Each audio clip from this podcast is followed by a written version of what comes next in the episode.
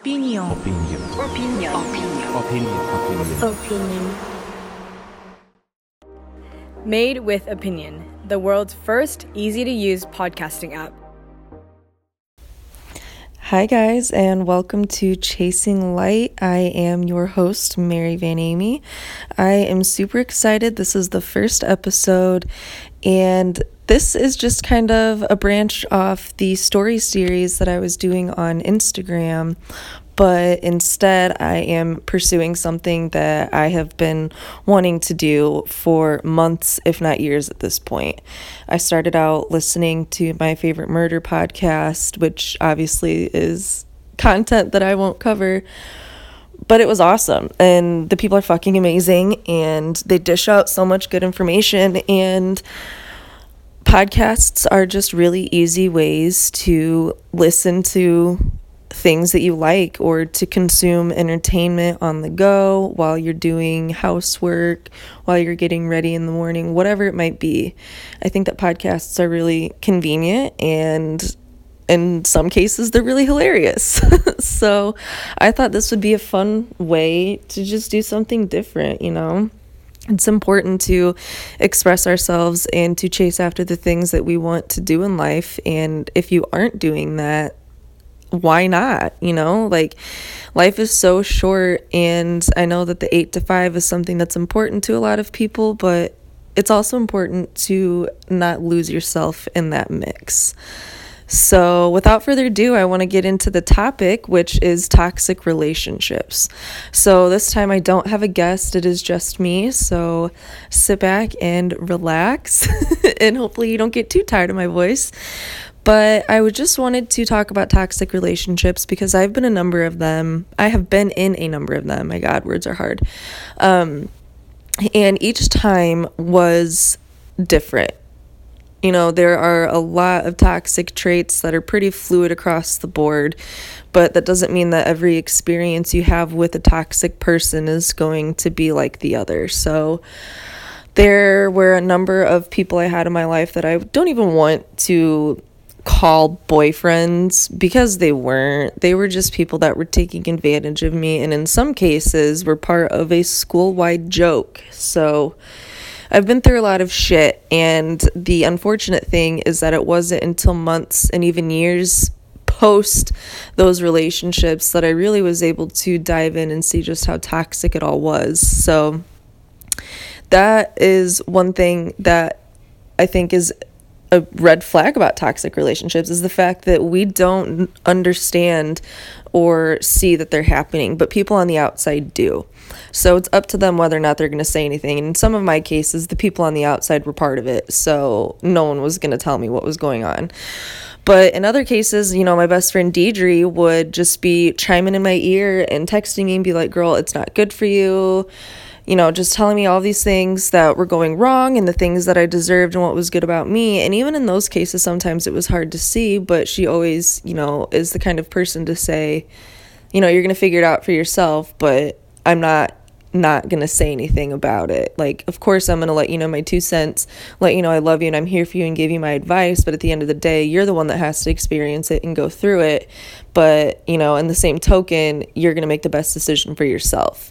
And I think that's really important because if we don't go through those things on our own, making our own decisions and letting our minds, you know, open up to the reality that is around us, we'll never learn for the future. So it's just important to you know listen to the people in your life that are trying to express to you that something might not be for you that something might be depleting the person that you are or might be draining your energy in some ways that you can't see for yourself. So another thing that i think is kind of unique about toxic relationships is that it isn't always the other person so, when you think of toxic relationships, are you thinking about how other people affect you? Or do you sometimes, or all the time, think about how you might be affecting someone else? Or do you not think like that at all? Because I think that's important. We can be the toxic person in our own lives, we can be the toxic person in someone else's lives, but we don't always want to admit that. Like, nobody wants to have that coming to Jesus talk with themselves because it's hard and it can be embarrassing and, you know, it can downgrade your ego a couple of pedestals, which in some cases is good. So it's important to take a step back and evaluate the way that you are treating the people in your life. Like, are you showing up for yourself in a healthy and caring way that will allow you to then show up for the people in your life the same way? Or are you just like taking from people? Are you asking for favors for people to do things for you, constantly asking for advice, but not checking in on that person? So that is something that I've experienced before. Um, but the flip side, someone was doing that to me, and it became really exhausting. And I'm a very empathetic person and someone who feels energy, and you know, having that one person in my life it was really draining but you know we were really good friends and like now it's to the point where we're kind of learning each other again and are finding, you know, windows to talk and common ground and stuff like that. So at this point, it is becoming healthy, but at a certain point, it was so unhealthy for both of us because at a certain point, we kind of turned on each other. So then I was toxic for this person as they were for me. And you know, in those instances, I'd always be asked for advice. I need this, I need that. Can you help me with this? Can you help me with that? But very seldom was I asked how I was doing or you know i was getting help from that person and you know the struggles and daily things that i was going through so at a certain point you know, I kind of had to speak up for myself.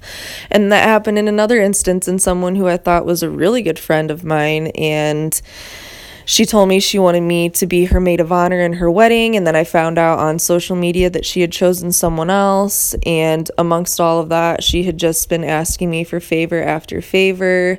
And I spoke up for myself because it really hurt my feelings. And I thought that she meant what she said. And like, I understand you can't control any part of someone's wedding and you should be, you know, happy to be part of it in any way. But, you know, we talked about it multiple times and um, you know, following that, I wasn't even asked to be part of the bridal party, but instead was asked to work at the wedding. So I spoke up for myself, and I still have not responded to her last text message that she ever sent me because she was screaming at me over the phone, cussing at me, calling me all sorts of profanities. And, you know, she just said some really awful things. And at that point, I decided that she was never going to hear from me again. And that was something that she was going to have to live with. And I made peace with it, and I accepted the apology that I never got. But by leaving that relationship completely behind, it really opened up my eyes to the other relationships in my life. So that's another thing that's important when you find yourself in these kinds of relationships. You know, just to take that step back. You know, you're allowed to detox from people the way that you detox from social media sometimes, or the way that you detox from certain foods. you don't owe anybody anything. The only thing that you owe anyone is to yourself and that is just being better the next day than you were the last. That's all we can do. We can't go to the past any longer. You know, it's there for a reason. It has nothing new for us. We can't keep reliving that. So if you have wronged someone or someone is wronging you, just remember the best thing that you can do for yourself and anybody else is just to keep moving forward as a better person. Because the people that are meant to be in your life will consistently be there. And as your energy and your vibrations rise through the universe, theirs will too. So, you know, there are sayings out there that, you know, if you're the smartest person in your circle, you need a new circle if you know someone isn't ahead of you in their journey of their own life in your circle then you need a new circle. Like it is good to have somebody to be behind so that you always have something more to strive for that you always have that motivation around you. It will not serve you or anybody any good if you always have people around you that are below you and seeking advice from you and can't figure it out on their own so there are all sorts of toxic relationships and so many red flags to look for. And it's all a learning experience. And that's all life really is. We just learn as we go. Nobody ever has their shit together like they say that they do. and that's just the truth. None of us are perfect, but all of us have the ability to be better tomorrow than we are going to be today. But that is it for the first episode of Chasing Light. I'm super excited about this, so I hope that you guys enjoyed it. And just remember that you are in control of your day. Have an awesome one and keep chasing the light.